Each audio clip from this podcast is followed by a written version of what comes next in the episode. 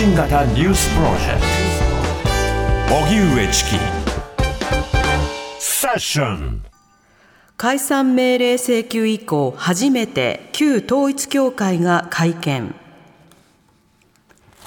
旧統一教会。現在の世界平和統一家庭連合は今日記者会見を開き田中富弘会長が解散命令請求以降初めて出席してこのような事態に至ったことに対して深く反省している。心からお詫びすると述べました。会見は都内の教団本部で行われましたが一部のメディアのみの参加に限られフリーランスの参加は会場の大きさを理由に拒否。また解散命令請求について田中会長は信教の自由法の支配の観点から到底受け入れることはできないと強調。去年以降の返金要請に関しては664件44億円に上ったことも明らかにしました。国会では教団側が財産を海外に移転させる恐れがあるとして財産を保全するための法整備について議論が行われていますがこれに対し田中会長は海外移転に関しては否定し供託金として国に最大100億円を預ける案を述べ制度づくりを国側に求めました。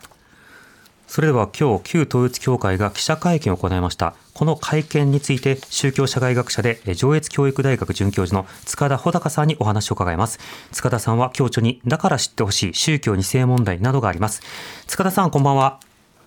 こんばんは。よろしくお願いします。お願いいたします。お願いいたしますさて今日、えー、旧統一教会が解散命令請求以降初めて記者会見を行いました。まずこの記者会見について塚田さんはどうご覧になりましたか？はい。そうですね。まあ、全体として何のために行われたのかよくわからない謎の会見だったなっていうふうに思ってます。うんあの会見のまあ中ではですねあの、このような事態に至ったことに対して深く反省している、お詫びすると発言した一方で、あの謝罪というような文言については慎重に避けるような場面もありました。まず今回の会見の意図や発言内容について注目はいかがでしょうか？そうですね。お詫びはするけれども、謝罪はしないというね、あの、そういう、あの、異常なまでのこだわりというか、うん、謝罪っていうところと、あと、被害者というね、ところにものすごくこだわっていましたね。うん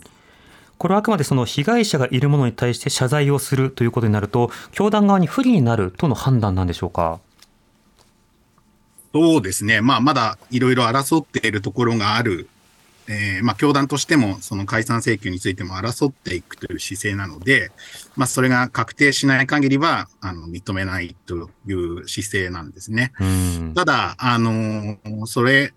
は置いておくとしても、あの、これまでですね、様々な、まあ、民事や刑事で、えー、まあ、団体、えー、の、まあ、監督責任ですね、そういう不法行為に対する責任、そして、まあ、信者に対するそういう、えー、罪、えー罰金刑等も含めてですね、はい、まあ、そういうのはもう数々あるわけですから、まあそういうところがあるにもかかわらずですね、やっぱりそういう被害者は認めない、謝罪はしないっていうのは、まあ非常にこう理解できないというか、あの、意図的な、あの、守ろうとしているね、そういう姿勢を感じましたね。まあ、教団本体の問題というよりは、まあ、個別の様々な行動には問題があったかもしれないという、まあ、一定の線引きというものを今回の会見でも維持しようとしているということですか？そうですね。それは従来通り、あの、2009年のコンプライアンス宣言、えー、や会長、当時の徳の会長があの辞任した際も、まあ、結局はその線引きでしたね。個人であくまでやったことなんだということでした。なるほど。その会見の中では、あの、以前から報じられていたことではありますが、被害補償のための原資として、まあ、最大100億円、まあ、60億円から100億円程度国に預ける案というものを明らかにしました。まずこの案についてどう感じになりましたか？そうですね。これも、あの、数日前くらいからですかね。あの、いろいろ報道等で漏れ、漏れ伝わってきてたところですけれども、はい、まあ正直ちょっとあの、意味がよくわからないというか、うん、あの、ちぐはぐな印象というのはありますね。うん、この、つまり、具体的なその救済の話と、まあ、具体的な、あの、法人格としての適格性の話、その話とはまた別問題としてあるわけですが、100億円を国に預けることによって、教団としては、狙いとしては、まあ、救済に前向きなんだよ、あるいは法人格として的確に対応してるんだよという姿勢をこれ見せようとしてるんでしょうか？そうですね。あそれはあると思います。やっぱ、あの、そういう姿勢を見せる。返す気はあるんだよというようなところは、あの、見せ、見せると、見せておこうという意図はあると思います。うんただ、あの、ここは非常に重要だと思うんですけど、その解散命令請求が出る際にですね、えー文化庁、えー文科省のえー方もブリーフィングで言ってたことですけれども、はい。あの、返せばいいっていう話ではもうないんですよね。うんあのそういうフェーズは、あの、とうに超えてると思いますので、うんあの、その点もちょっと、あの、食い違ってるというかですね、あの、噛み合ってないなっていう印象を、この案からも思いました。うんこれがその経済的な賠償の話だけではないというのは、塚田さん、どういった点になるんでしょうか？そうですね。あの、これは解散命令請求のことですけれども、あの、やっぱり解散命令というのは、あの、宗教法人格の取り消し、剥奪ということで、えーですし、はい。つまりその公益法人である宗教法人として適格かどうかということが、今、この、えー解散命令請求ということで、で、今後その裁判所で審理、判断されるわけですので、はい。あの、それは、えーこれまでやってきたことですよね。これまでやってきたことの積み重ねに対して判断される、えーものですから、はい。だから、あのー返す、慌ててですね、あの、返す準備はあるんだ。えーほら、これだけあるんでしょっていう姿勢を見せるっていうのは、まあ、あの、一定の、その、えー、なんていうかな、あの、上場というか、ええ考慮の実行にはなる可能性はありますけれども、ただ、対して、えー、大きな影響を与えるものではないと、えーそういうふうに感じています。うんつまりそれだけお金を返さなくてはいけないほどまでの活動を行ってきたこと、そのことをもってまあ法人格の適格性が問われているところ、少し返しますという姿勢を見せたところで、それはまあ上場酌量の位置にはなるかもしれないが、根本的な改善の話であるとか、まあ法人格として適格になったということにはならないということですか？そうですね。過去の、まあ、それに加えて、認結局認めてないわけですから、はい。あの、法人としてですね、団体としての関与というところは、あの、一切あの認めないという、そういう線引きを、まあ、保っている限りはですね、うんあの、やはり根本的な、えー解決とか改善というところにはつながらないのではないかと、と感じます。なるほど。また解散命令請求そのものについては受け入れられないという姿勢を改めて表明しました。塚田さん、この点についてはいかがでしょうか？そうですね。まあ、これは、教団としては、あの、やはりそう言うでしょうね、というところで、うんあの、まあ、争うという姿勢ですよね。それは引き続き示していくわけなので、まあ、だからそこは争うけど、あのこういう迷惑をかけ、あの、二世の皆様とかですね。はいあるいはまあ、国民の皆様、こう、社会を騒がしたようなことに対してのお詫びというようなことなので、まあ、そこも結局は噛み合ってないというか、結局何が問題となっているかっていうのをよく分かっていないんじゃないかなと。まあ、そういうふうに感じましたね。うんまあ、このタイミングでの記者会見、そして会見の中での例えば記者とのやり取り、あるいは報道のなり方など、塚田さんはどういった点気になりましたか？あそうですね。今日は、まあ、全体としてはそういう形で、あの、謎というか、なんで、このタイミングでこの内容と。まあ、確かに、あの、解散命令請求が出て、それを受けての会長、えー、会見というふうに説明はしてましたけれども、はい。まあ、結局、その良い方はですね、あの、には向向かっておらずですね、うん、あの、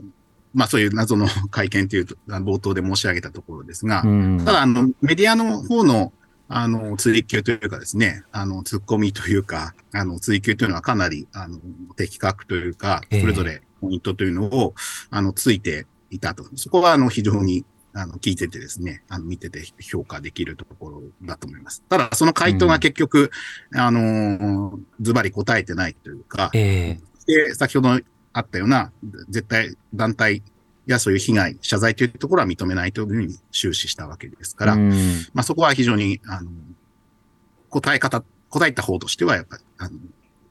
意義としてはね、限定的だったかなというふうに思いました。うんつまりその被害の事実認定などについて再三問われたところについても、まあ、消極的な回答というものが続いたということがありました。ねなおあの今回のそのメディアの記者会見には、まあ、全社入れるということにならずあのフリーランスなど、まあ、この問題を追い続けてきたような鈴木エイトさんのような方も会場に入れないという状況がありました。こうした状況については塚田さんいかがでしょうか？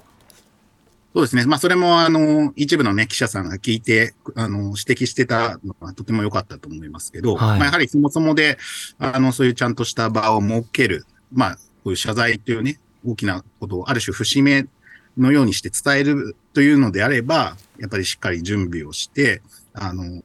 多くですね。まあ、時間もかなり限定されていて、まあ、30分延長されていたようですけど、うんただその30分の延長もあまり、あの、身があるものとは言えなかったと思いますので、